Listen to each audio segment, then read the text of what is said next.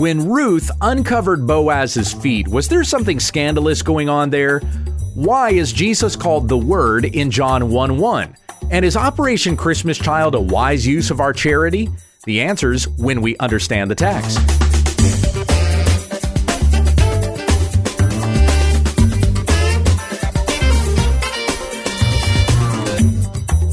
Is When We Understand the Text, a daily Bible study in the Word of God, that we may comprehend with all the saints how wide, how high, and how deep is the love of Christ. Tell all your friends about our ministry at wwutt.com. Here once again is Pastor Gabe. Thank you, Becky, who is not with me this week. She is sick, so hence why she couldn't join me for this episode. Earlier in the week, she even had a touch of laryngitis. So if we had been trying to record on that day, she couldn't have talked. She would have just sat next to me and breathed into her microphone. right now, whatever it is that's affecting her lungs and her throat has manifested itself into a cough. So she didn't want to sit here and cough all the way through this. So be in prayer for us as sickness has once again afflicted the Hughes household. Our infant son, well, he's 15 months old now, but he has an ear infection. We've got that checked out. He's on a prescription. Uh, the rest of us are doing pretty healthy. We actually came to a Christmas party at our church last night that my Sunday school class was having. I, I so love my Sunday school class, and thank you to their generosity toward me and to my family. It's been a blessing to be a part of that class. You hear the lessons from that class on Sunday morning. That's what I'm uh, posting on the Sunday edition of the podcast. It's the lessons that I teach to my class, which meets in the sanctuary at the church. So I'm very limited on what I can do and how much time I have. I have to finish at a certain time because the next service needs to needs to be able to come in. But uh, that was Pastor Tom's class. Tom Buck was teaching that class when I first got here, and it was summer a year and a half ago that he gave that up to me. And so it's been a blessing for me to be able to teach that class, and, and everybody in there is, is so wonderful. We have some great Sunday school classes at our church, incidentally. So if you're ever making it through Lindale, Texas, you want to stop in, drop in on any of our classes. You don't have to come to mine or Tom's. Any of these teachers are great. We are blessed with some great Bible teaching, and that's credit to the, the years of ministry that Tom has been putting into this church to get it to this particular point. Some sound doctrinal teaching and I pray that your church would be able to receive the same. Find a church to be a part of. If you are not yet a member of a church, commit your membership there and grow with that particular body. As we're fond of talking about here on When We Understand the Text, we love that you listen. I'm glad that you enjoy the Bible lessons that I teach, but this is not a replacement for church. It's not a replacement for the fellowship that you need with other believers in the faith who can help grow you, who can admonish and encourage you wherever needed. We need a fellowship of believers to be able to do that with. So find a good church in your area. Uh, I think I've got some links to church finders, like websites where you can look for a good church. If you go to wwutt.com, and you click on the links tab, there should be a list there right at the top. I, I, think right at the very top, I've got Church Finder. It's like the first thing on there. So look for a good church, be a part of a church body, especially as we get into this holiday season.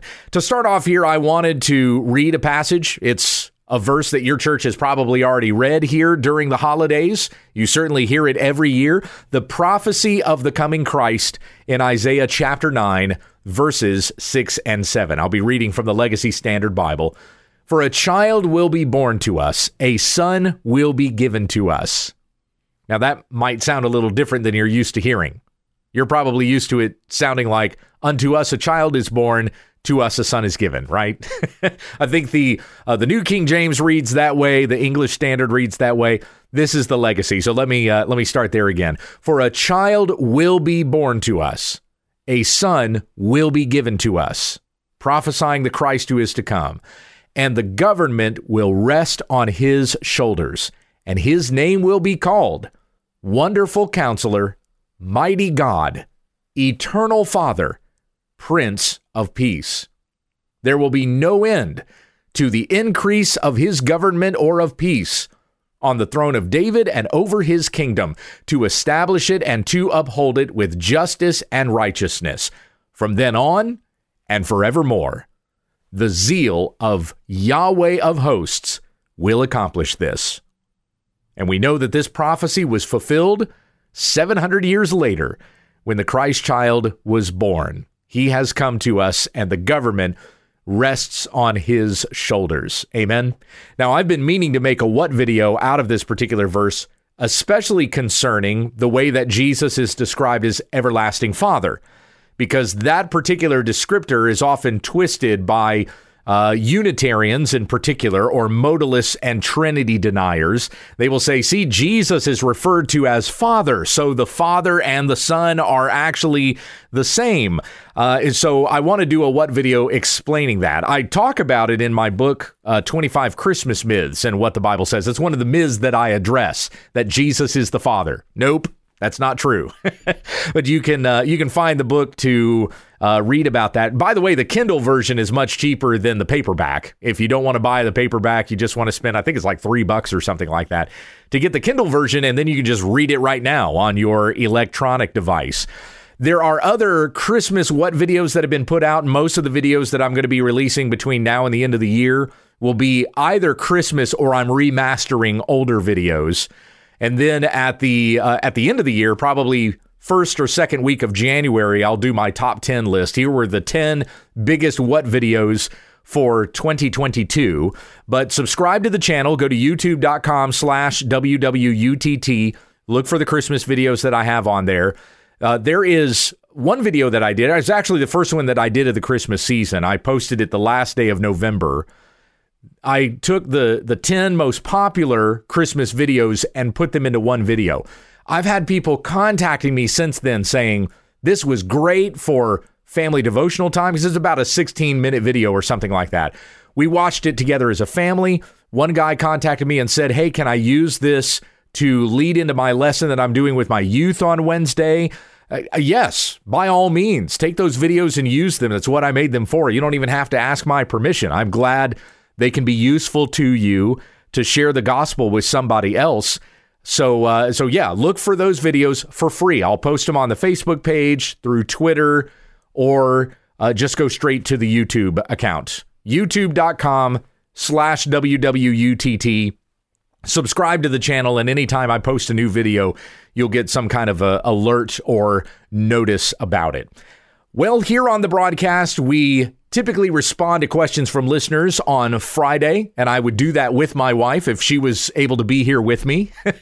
but since I'm flying solo this week, I'm still going to answer your questions, but just do it by myself. So, Monday, Tuesday, and Wednesday, we do New Testament study. I've been in the book of Hebrews, just finish up Hebrews chapter 5.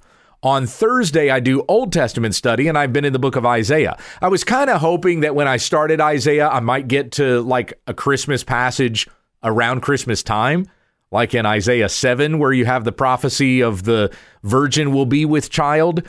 But it looks like we're not going to hit those chapters until after Christmas, unfortunately. I'm just not on pace fast enough to be able to get there by the time we get to Christmas. But that's the study that I'm doing on Thursday, since that's the Old Testament study and that's the book that I'm in right now. And then Friday, of course, we do our Q&A. So let me get to some questions here. This first one comes from Ellie, says, Dear Gabe and Becky, I'll tell her you said hello. A friend of mine shared this video from a pastor named Brandon Robbins on YouTube. I think he has something to do with The Chosen, but I can't be sure. Anyway, in this video, he talks about how in the book of Ruth, when Ruth uncovered Boaz's feet and laid down, this was actually a euphemism for her doing something intimate with Boaz. Now, he tried to say that this wasn't scandalous, at this particular time, it was actually an appropriate gesture. I guess that's what this pastor in this video was talking about. And he tried to get the audience to see that all of this was pointing to Christ. But I just could not believe that when Ruth uncovers Boaz's feet, that's supposed to be a euphemism for something sexual. And yet at the same time, it isn't something scandalous. Ruth and Boaz were not married then. I looked to see if you had done a video on the subject so I could drop it in the comment section but I could not find one. If you have a video, if you're, or if you're able to point me to a resource, I would appreciate it. Well, I did actually teach on this earlier this year. It was February 6th. So if you go back in the history of uh, the podcast episodes. On Sunday, February 6th, I posted my Sunday school lesson, and it was entitled The Relationship Between Boaz and Ruth where I took my Sunday school class through Ruth 3, 1 through 18. And there and I directly address how that particular passage gets twisted or misused to say that Ruth was doing something inappropriate there or or you know, having relations with Boaz and there was just some sort of euphemism that was used there to not be explicit. But that's not what the text says at all. Here's what I want to do. Let's go to Ruth chapter 3 I'll do this as tastefully as I can. so let's go to Ruth 3. We'll read the text. I'm going to play the clip from the video that Ellie here was talking about uh, having seen. I guess somebody did she say it was shared on social media or something? Yeah. A friend of mine shared this video from a pastor named Brandon Robbins on YouTube. So, yeah, it might have been shared on social media or something like that. So, I'm going to play the clip because she sent me the link to the video. I'm going to play the clip and then respond to it and show you how you can tell in Ruth 3. You can tell by the way the language is used there. You don't have to have like a deep understanding of the Hebrew or anything like that. You can just tell from the grammar that it is not something scandalous that's going on here or a euphemism for something else. So let me start here in Ruth chapter 3 verse 1. We'll read the text, then go to the video and do and then do a deeper explanation. Naomi, her mother in law, said to her, This is Naomi speaking to Ruth, My daughter, shall I not seek a state of rest for you, that it may be well with you? And now is not Boaz our kinsman, with whose young women you were? Behold, he is winnowing barley at the threshing floor tonight. So you shall wash yourself and anoint yourself, and put on your best clothes and you shall go down to the threshing floor, but do not make yourself known to the man until he has finished eating and drinking. Let it be that when he lies down, you shall know the place where he lies, and you shall go and uncover his feet and lie down. Then he will tell you what you shall do. She said to her, Ruth replied to Naomi, All that you say, I will do. So she went down to the threshing floor and did according to all that her mother in law had commanded her. And Boaz ate and drank, and his heart was merry. And he went to lie down at the end of the heap of grain. And she came secretly and uncovered his feet and lay down. Then it happened in the middle of the night that the man was startled and bent forward, and behold, a woman was lying at his feet. And he said, Who are you? And she answered, I am Ruth, your maidservant. So spread your wing over your maidservant, for you are a kinsman redeemer. Then he said, May you be blessed of Yahweh, my daughter. You have shown your last loving kindness to be better than the first by not going after young men, whether poor or, or rich. So now, my daughter, do not fear. All that you say, I will do for you. For all my people within the gates of the city know that you are a woman of excellence. But now it is true, I am a kinsman redeemer. However, there is a kinsman redeemer closer than I. Stay this night, and it will be in the morning that, if he will redeem you, good, let him redeem you. But if he does not desire to redeem you, then I will redeem you, as Yahweh lives. Lie down until morning. So she lay at his feet until morning and rose before one could recognize another, and he said, Let it not be known that the woman came to the threshing floor. And he said, Give me the cloak that is on you and hold it. So she held it, and he measured six measures of barley and placed it on her. And then she went into the city. She then came to her mother in law, and she said, Naomi said to Ruth, How did it go, my daughter? And Ruth told her all that the man had done for her. She said, These six measures of barley he gave to me, for he said, Do not go to your mother in law empty. And then Naomi said, Sit then, my daughter, until you know how the matter falls into place, for the man will not remain quiet until he has finished the matter today. There you go. We've read a whole chapter of the Bible today. That was all 18 verses of Ruth chapter 3. So we've read our text. Let me play the clip from this particular pastor, and then we'll come back to our text again. The scene is set for Ruth and Naomi to make their move. Boaz will be their redeemer, and he seems ready to embrace this role. Right? He already admires Ruth's honor and character, and so Naomi concocts a plan, and here's where things get really interesting. Naomi says, Tonight he will be winnowing barley on the threshing floor. Wash, Put on perfume and get dressed in your best clothes. Then go down to the threshing floor, but don't let him know that you are there until he has finished eating and drinking. When he lies down, note the place where he's lying, then go and uncover his feet and lie down. He will tell you what to do. Now, all of this might sound like an innocent fairy tale on the surface, but there's a lot going on underneath. Right? First, there's the preparation of Ruth right? People would wash and anoint when preparing for something significant and special. So perhaps Ruth was changing from widow's garments to regular garments to show that she was ready for marriage. Which makes sense because what she does next makes it very clear that she is ready for marriage. It says that Ruth lies down and uncovers his feet. And all of this language here is filled with euphemisms. Uncovering, feet, and lying down are words that are regularly used to refer to intimate moments throughout Scripture. Now, when I began to study this passage, I searched and searched for the Disney version of this story, right? Thinking that maybe people had tried to make this story seem way racier than it was. But ultimately, I had to admit that it was a greater leap to deny the suggestive language than it is to accept it. Here's the thing, though this story isn't trying to make Ruth and Boaz look bad. Right? There's no suggestion of sin here.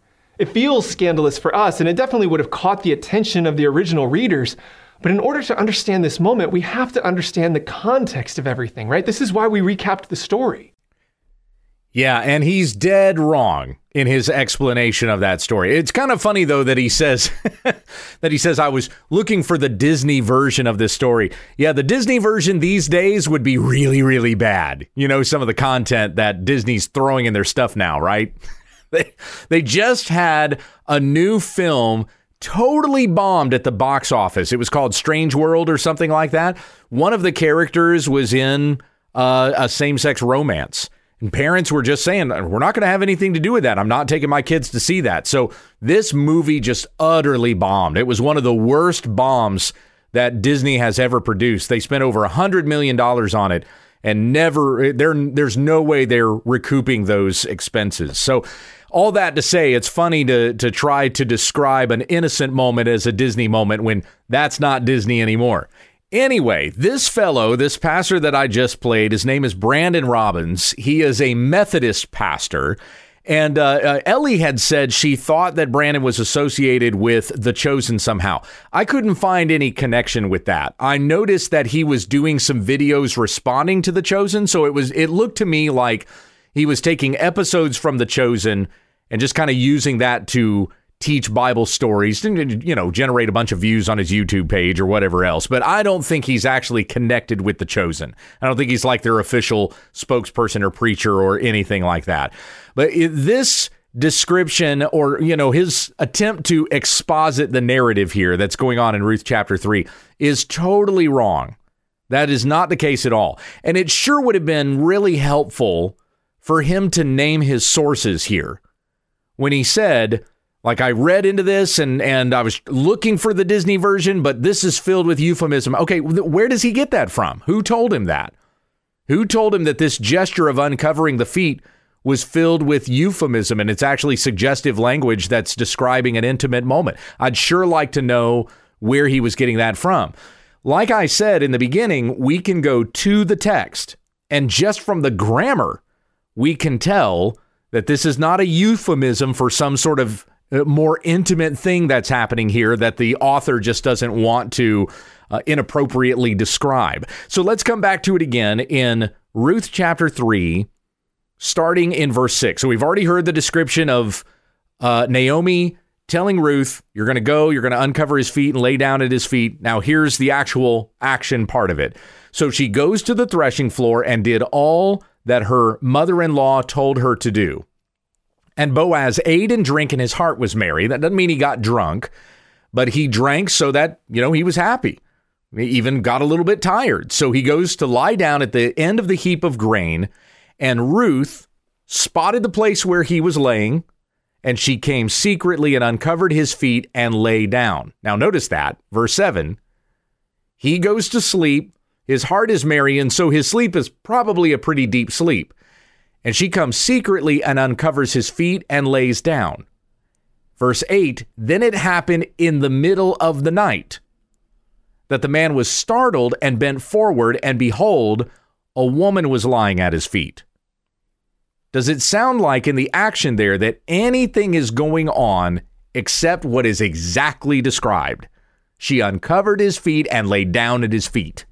That's all she did. That's not being suggestive of anything else, especially when you consider she lays down at his feet and then time passes. It happened in the middle of the night that he was startled like the wind blew on his feet that are exposed and he kind of he, he kind of sits up and goes oh there's a woman down there okay if she was doing something else other than that he would not have slept through it i think i can say at least that much and it doesn't sound too scandalous right I don't know. Maybe some of you thought I was going a little bit too far with that. What else can I say though? Since this guy is wanting to say that there, there's some sort of a intimate thing that's happening here. It's not suggestive of anything more than this. And he says, Who are you? And she answers, I am Ruth, your maidservant. Now, look at this in verse 9. She says, So spread your wing over your maidservant, for you are a kinsman redeemer. Now, literally, she's saying, Spread your cloak over me. Is she laying next to him? No, she's not. She's at his feet it would have been inappropriate for her to be laying next to him because only his wife, it would have been appropriate only for his wife to be laying side by side with him. So for her to say, spread your cloak over me, is a proposal of marriage. She's saying, make me your wife that I may lay side by side with you. Now, of course, that doesn't happen right here. They're not married, so nothing scandalous happens here. She just lays down at his feet and then he's going to go handle the matter with the nearest kinsman redeemer to her. And if that kinsman will not redeem her, then Boaz is going to do it, and then he will make her his wife. But right now, they're not married.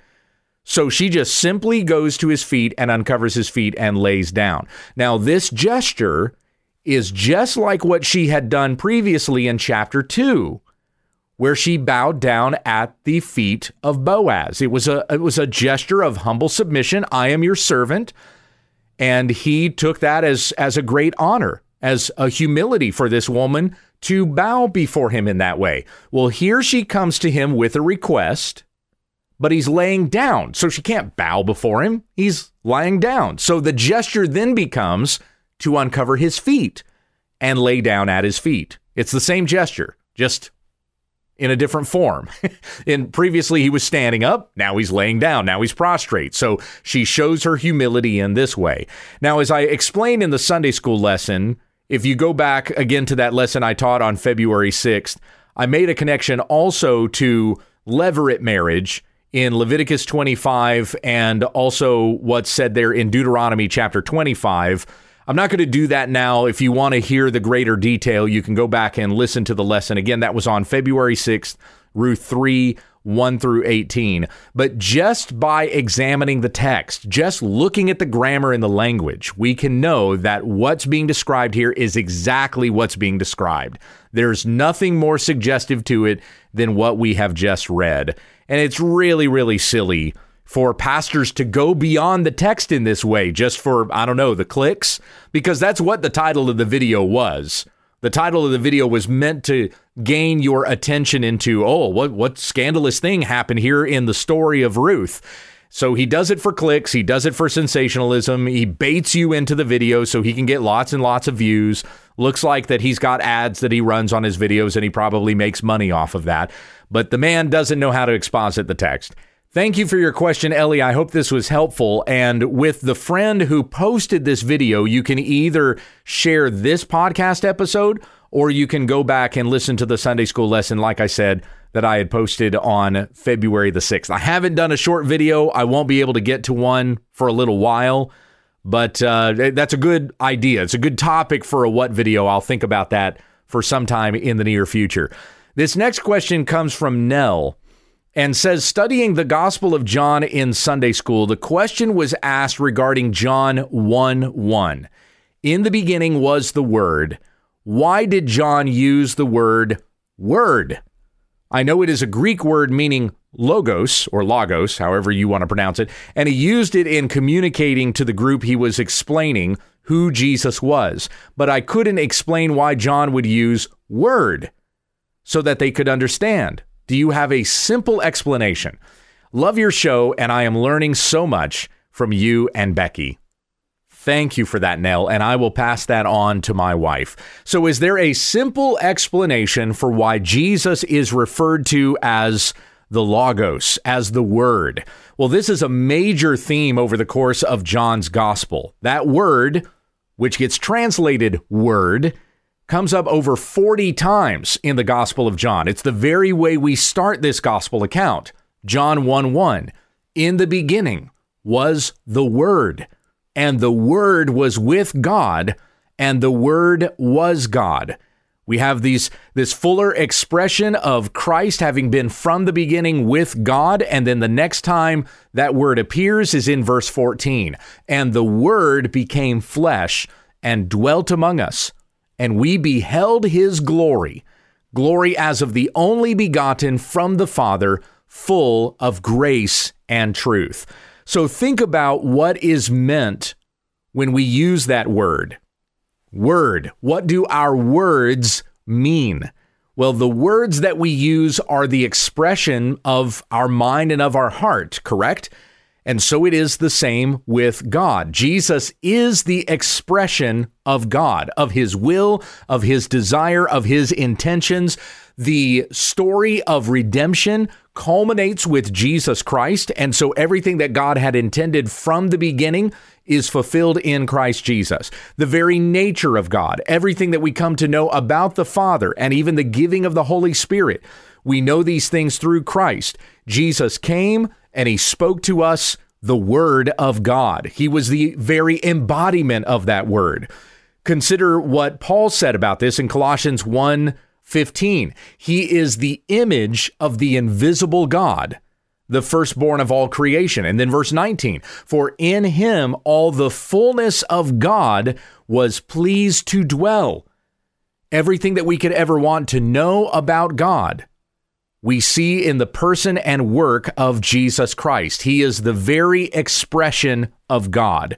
And so, therefore, he is described as the Word. Now, there are much deeper things that we can say about that than, than just that short answer that I've given there. In fact, I've read lengthy commentaries, like pages upon pages of stuff that was written down just about John 1 1. Let me give you a small taste here. So, this is from American theologian Albert Barnes, and he says about Jesus being called the Word. This name is given to him who afterward became flesh, he became incarnate. Whatever is meant by it, therefore, is applicable to the Lord Jesus Christ. There have been many opinions about the reason why this name was given to the Son of God. It is unnecessary to repeat those opinions, Barnes says. The opinion which seems most plausible may be expressed as follows Number one, a word is that by which we communicate our will, by which we convey our thoughts, or by which we issue commands, the medium of communication with others. Number two, the Son of God may be called the Word because he is the medium by which God promulgates his will and issues his commandments. And then he points to, Barnes points to Hebrews 1, 1 through 3, which we went through that a few weeks ago on the on the podcast. Number three, this term was in use before the time of John. It was used in the Aramaic translation of the Old Testament. Isaiah 45, 12. I have made the earth and created man upon it. In the Aramaic, it is literally, I by my word have made. And since we're reading here in John 1 1, that in the beginning was the Word, Jesus was the Word through which all things were made, through him all things came into existence, then we know that according to Isaiah 45, when it's said there by God that by my word I brought all things into existence, it's Jesus Christ, specifically his words, that brought all things into existence. Continuing on with Barnes here, the term was used by the Jews as applicable to the Messiah in their writings, he was commonly known by the term Mimra, that is, word. And no small part of the interpositions of God in defense of the Jewish nation were declared to be by the word of God. Thus, in their Targum on Deuteronomy 26, 17 to 18, it is said, You have appointed the word of God a king over you this day, that he may be your God. The term was used by the Jews who were scattered among the Gentiles, and especially those who were conversant with the Greek philosophy. And the term was also used by the followers of Plato among the Greeks to denote the second person of the Trinity. The Greek term was commonly given to this second person, but it was said that this nous or mind was the word or reason of the first person of the Trinity. The term was therefore extensively in use among the Jews and Gentiles before John wrote his gospel. So you're not talking about something that John just kind of invented on the spot and then was put into use, but he was even utilizing language that was in use among the Jews and the Gentiles to help them understand that Jesus Christ is the Word, the Word who put on flesh and dwelt among us, which of course we celebrate at this time of the year, the incarnation of the Son of God, which we celebrate every Christmas. So that's a good Christmas passage for us to get together and read. John 1 1 through 14. I hope that was helpful to you, Nell, and thank you so much for your question. This next question comes from Kioki in Hawaii who says, Aloha, Pastor Gabe. well, aloha to you. What do you think about Franklin Graham's Samaritan's Purse and specifically Operation Christmas Child? I have read some people who say they don't like the effects it can have overseas, such as the children these shoeboxes are going to not actually needing or having any use for many of the things the shoeboxes contain and often not even knowing what to do with them. Some of the people I have read say that they were on the receiving end as kids and have sad stories about what happens. Thank you in advance for your thoughts and wisdom regarding this and for your ministry in general. Since I discovered you through Wretched, awesome. Thanks for that, Todd Friel, for playing those what videos. Kioki says your ministry has blessed me immensely and your Q&As are always at the top of my podcast playlist. Blessings to your family as well. Well, thank you for that, Kioki. So about Operation Christmas Child. My family and I used to do Operation Christmas Child shoeboxes. And I say we used to do it. We don't do it anymore. We used to do one shoebox per person. I would pick an age group a boy or a girl of a certain age. And then, you know, we'd all go to Walmart, we'd make a family outing out of it, and we would buy stuff for our shoe boxes, and then we'd bring them home and and we would stuff our shoe boxes together. I think I only did this with my oldest two kids. I don't think my eight year old would remember ever doing this. One Christmas, I just decided to stop doing it. And the kids didn't bring it up. No one asked hey, are we going to do a shoebox this year? I, it just quietly went away. Now, this was before I had a podcast, incidentally, so I don't think I've ever talked about this on the podcast. Why did I stop participating in Operation Christmas Child? I stopped doing it because if you've been a long-time listener of this program, then you've heard me say this time and time again. I'm not the first person who has said it, but you've heard me say it a lot. What you win them with is what you win them to. If you're going to win them with stuff, it's going to take stuff to keep them there. Just like I have been critical of churches who try to win people through the doors by promising them stuff or by entertaining them, I began to realize that this was exactly what Operation Christmas Child was doing. Now, if you were to absolutely convince me that the gospel is being preached in every town or village or wherever Samaritan's Purse goes to distribute these shoeboxes, if you could convince me that they were indeed preaching the gospel, it's still the gospel with the promise of stuff. It's the same bait and switch, seeker sensitive tactics that are used in many American churches, which incidentally is also why Operation Christmas Child is such a popular program in the American West. It fits right in with the common ideology on how to do evangelism. You promise them stuff. Who cares how you get them to come so long as they come, right? Of course, a child is going to sit there and listen to somebody give the gospel to them because they know after this person gets done talking, I'm going to get stuff. And this is not the way that we want to be communicating the gospel, how we want to be sharing the gospel of Jesus Christ around the world. More often than not, for these children that'll receive these shoe boxes, life will be very, very hard. Life is hard when those volunteers came in. It will continue to be hard when they leave. And so, for the moment that a child received that shoebox and got stuff, they were filled with some sense of elation.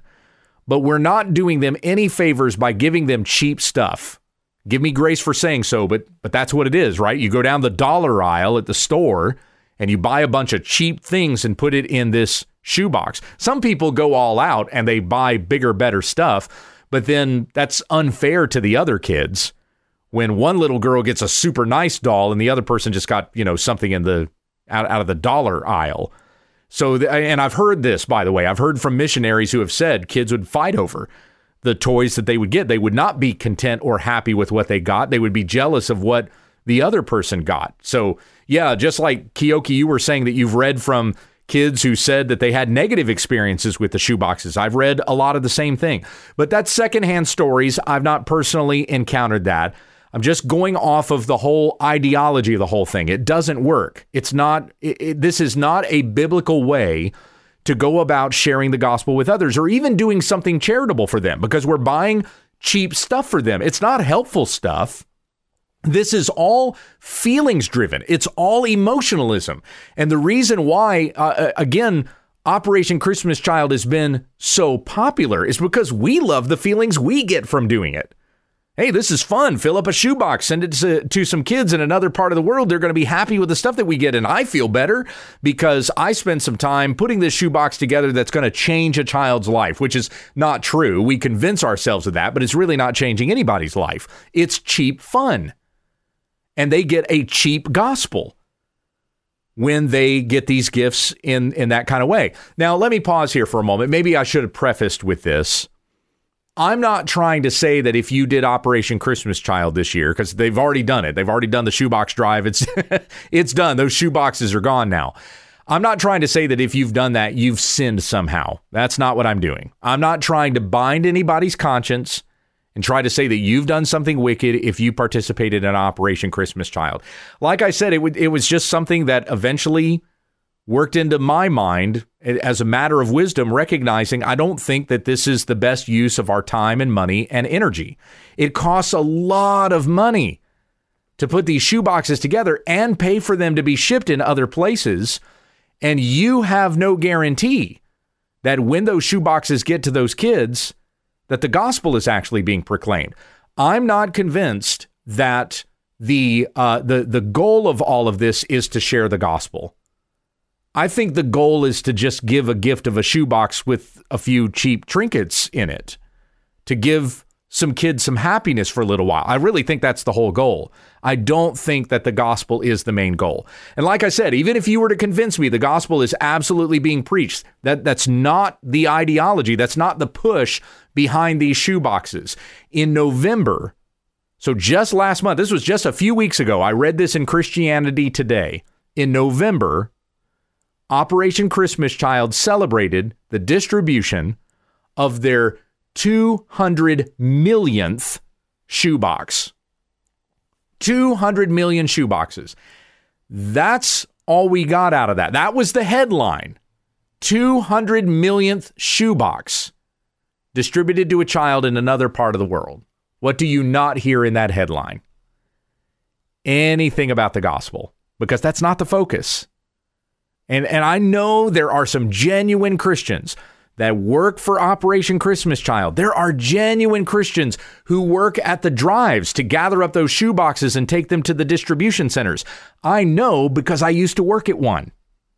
I worked in this for years, was a part of Operation Christmas Child. When I was in Christian radio, we would collect all of the uh, the the collection points. We would get all the names and we would broadcast them, and I would list them off. Hey, if you live in this town, you want to go to this place or this place. If you live over here, here's where you can take your Operation Christmas Child shoe boxes. And a couple of years that I worked in Christian radio, the station that I worked for was one of those drop off locations.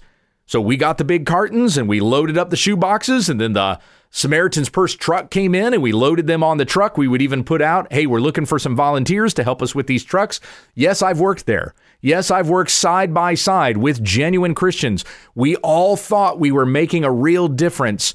But when you really stop and think about what you're doing, when you try to apply some wisdom to this, you begin to recognize this is really not the way that we're to go about sharing the gospel nor can we really practically say that we're changing any child's life with these shoe boxes that are being distributed. Now, on a personal level, I have some problems with Franklin Graham's theology, but that is not the determining thing here. I'm just saying that the gospel is not the focus in the distribution of Operation Christmas Child shoe boxes. In addition to being concerned about the way that the children who receive these shoe boxes also receive the message of the gospel. I was also concerned about how I was communicating these things with my children, with my children.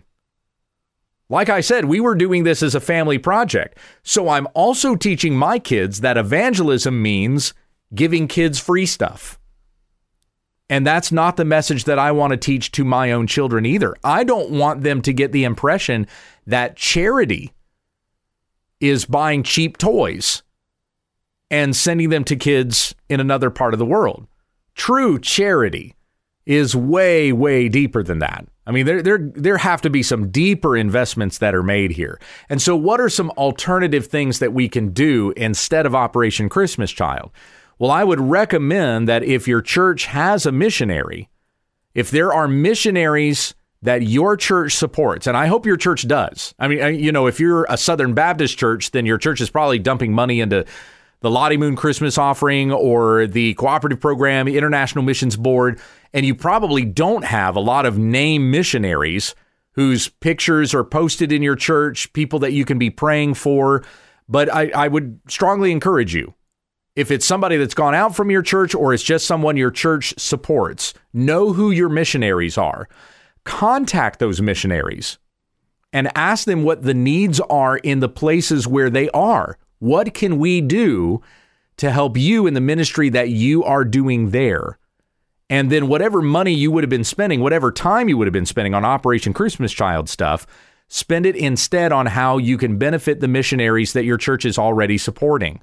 There, there are other things that you can do too, like instead of buying a bunch of cheap toys that aren't going to last, if you really want to give a gift of some kind, well, look at some of those ministries that will, like, for example, buy a goat or buy uh, rabbits or, or a freshwater well or something like that. Look for something else that is more meaningful and long lasting. That's not the promise of of cheap stuff, but is actually doing something charitable that lasts a long time.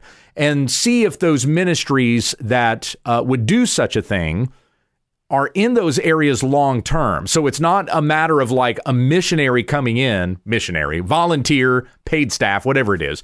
They just come in, give a gift, and then they hightail it out of there.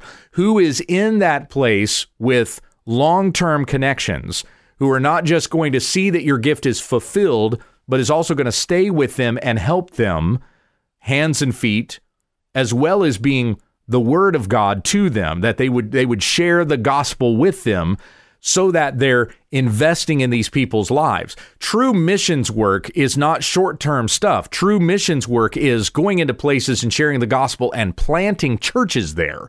What sort of church planting work is being done in some of those places? Now, now this takes more effort on your part. It takes more work for you to look up who needs help, contacting them, how can we help, so on and so forth. Or maybe there's a missions director at your church. That would be a little bit easier. Go to them and ask them, "Hey, how can we help? What can we do?" And and that's not a Christmas time thing. That's an anytime thing. Anytime go to your missionary or your local missions representative, whoever it might happen to be, and talk to them about how can we benefit our missionaries. And then talk with your family about that. The head of the household, the dad, you know, he comes to family devotions and he says, I've talked to our local missions representative, and here's our local missionary. Here's their picture. We're going to pray for them. And here's something that we can do for them to help them with the work that they're doing in investing in these people's lives and sharing the gospel with the people in that area so that churches are planted and raised up and the gospel is continuing to be implanted into their hearts and in their souls and they're growing in the knowledge of the word of God. We can be doing so much more than what's being what's being done through Operation Christmas Child. This is a uh, it's an organization. It's a I don't, I don't want to call it a ministry. I really don't. it's some sort of movement that is driven by sentimentalism more than a real desire to meet the needs of others and give them the gospel of Jesus Christ.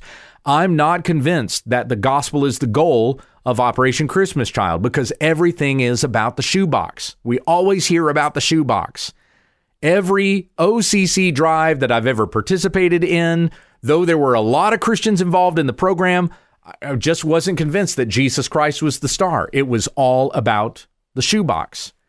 So I just share these things with you to say that I think that there are better ways that we can go about reaching people for Christ than Operation Christmas Child. If you've already done a shoebox this year, maybe you've been doing it for years. I think it started in like 1993. So there's going to be a big push in 2023 when they come around to uh, what is that? Let me do my mental math. 30 years. It's the 30 year anniversary of Operation Christmas Child. I'm sure there's going to be a big push for it next year, but I would encourage you to look elsewhere. There are some better, wiser things that we can do. Don't do nothing, okay? Don't hear me talking about this and going, well, Gabe said we can't do Operation Christmas Child anymore. I'm just moving you toward looking at other ways that we can get the gospel to people and doing uh, doing meaningful charity not just cheap toys and trinkets, which really don't have any long term usefulness to the children who receive those things. So anyway, I appreciate your question, uh, Kioki. I've I don't think that I've ever covered any of that on the broadcast before, so happy to answer that. Even though we're past the Operation Christmas Child season, look into that for next year. Right now, you could do something uh, you could do something special for a missionary. You don't have to wait for Christmas to roll around because, like I said, this is an any time of the year thing. So be talking with your family about that. I, I still think Angel Tree is a good idea. In fact, I would say that Angel Tree is more beneficial than Operation Christmas Child because with Angel Tree, the uh, the local economy is benefited. With Operation Christmas Child, it's not. That's something else that you may have heard from certain uh, accounts accounts from certain missionaries because this stuff is brought in from outside. Local merchants don't benefit, and so it doesn't actually enhance the economy of that particular area to be distributing these shoe boxes. Whereas if you participate in Angel Tree, you're participating in something that's right there in your neighborhood. Whether it's buying a gift for someone who is elderly or buying a gift for a child, that's usually the the two that I see served by Angel Trees. It's either buying a gift for an underprivileged child or it's buying a gift for somebody who is elderly. And look for a way that when you do that, you can you can actually go visit the person. Can I meet the child who's receiving this gift or meet the elderly person who's getting this and start up a relationship with them. Don't let don't let it just be, "Hey, I'm giving you this gift and that's it." But continue to invest in those people's lives. It's okay to buy a gift for somebody for charity. I'm not saying that you shouldn't do that. I just think that on a practical level, it's better to do that locally. If you want to help kids overseas, talk to your missionaries on how you can benefit them. All right. Well, that's all the questions that I've got. And if you have any others that you would like to send, the email address is when we understand the text at gmail.com. Thank you so much and God bless. Let me pray as uh, we close we close out here. Heavenly Father, we thank you for the goodness that you have shown to us through your Son, Jesus Christ. As we're in a season of giving, we remember the greatest gift that was given to us. The Word became flesh and dwelt among us. And this is the greatest gift that we could give to somebody else, sharing the message of the gospel of Jesus Christ. He who died on a cross for our sins and rose again from the dead, whoever believes in him will not perish, but have everlasting life with God. It is through faith in Jesus that we have fellowship with God right now. This is a relationship that continues to grow until we will be with you in your presence in glory. So keep us in holiness, living lives of righteousness according to what your word says. We desire to share the message of the gospel with others, and we grow with our brothers and sisters in the faith, encouraging and admonishing one another with, uh, with, with grace as the circumstance calls for it. We thank you for the love that you show to us daily, and may we be reminded every day we wake up and there's air in our lungs that your mercies are new every morning. Great is your faithfulness. We ask for your continued guidance upon our lives. In Jesus' name we pray. Amen. This is When We Understand the Text with Pastor Gabe Hughes. There are lots of great Bible teaching programs on the web, and we thank you for selecting ours. But this is no replacement for regular fellowship with the church family. Find a good, gospel teaching, Christ centered church to worship with this weekend and join us again Monday for more Bible study when we understand the text.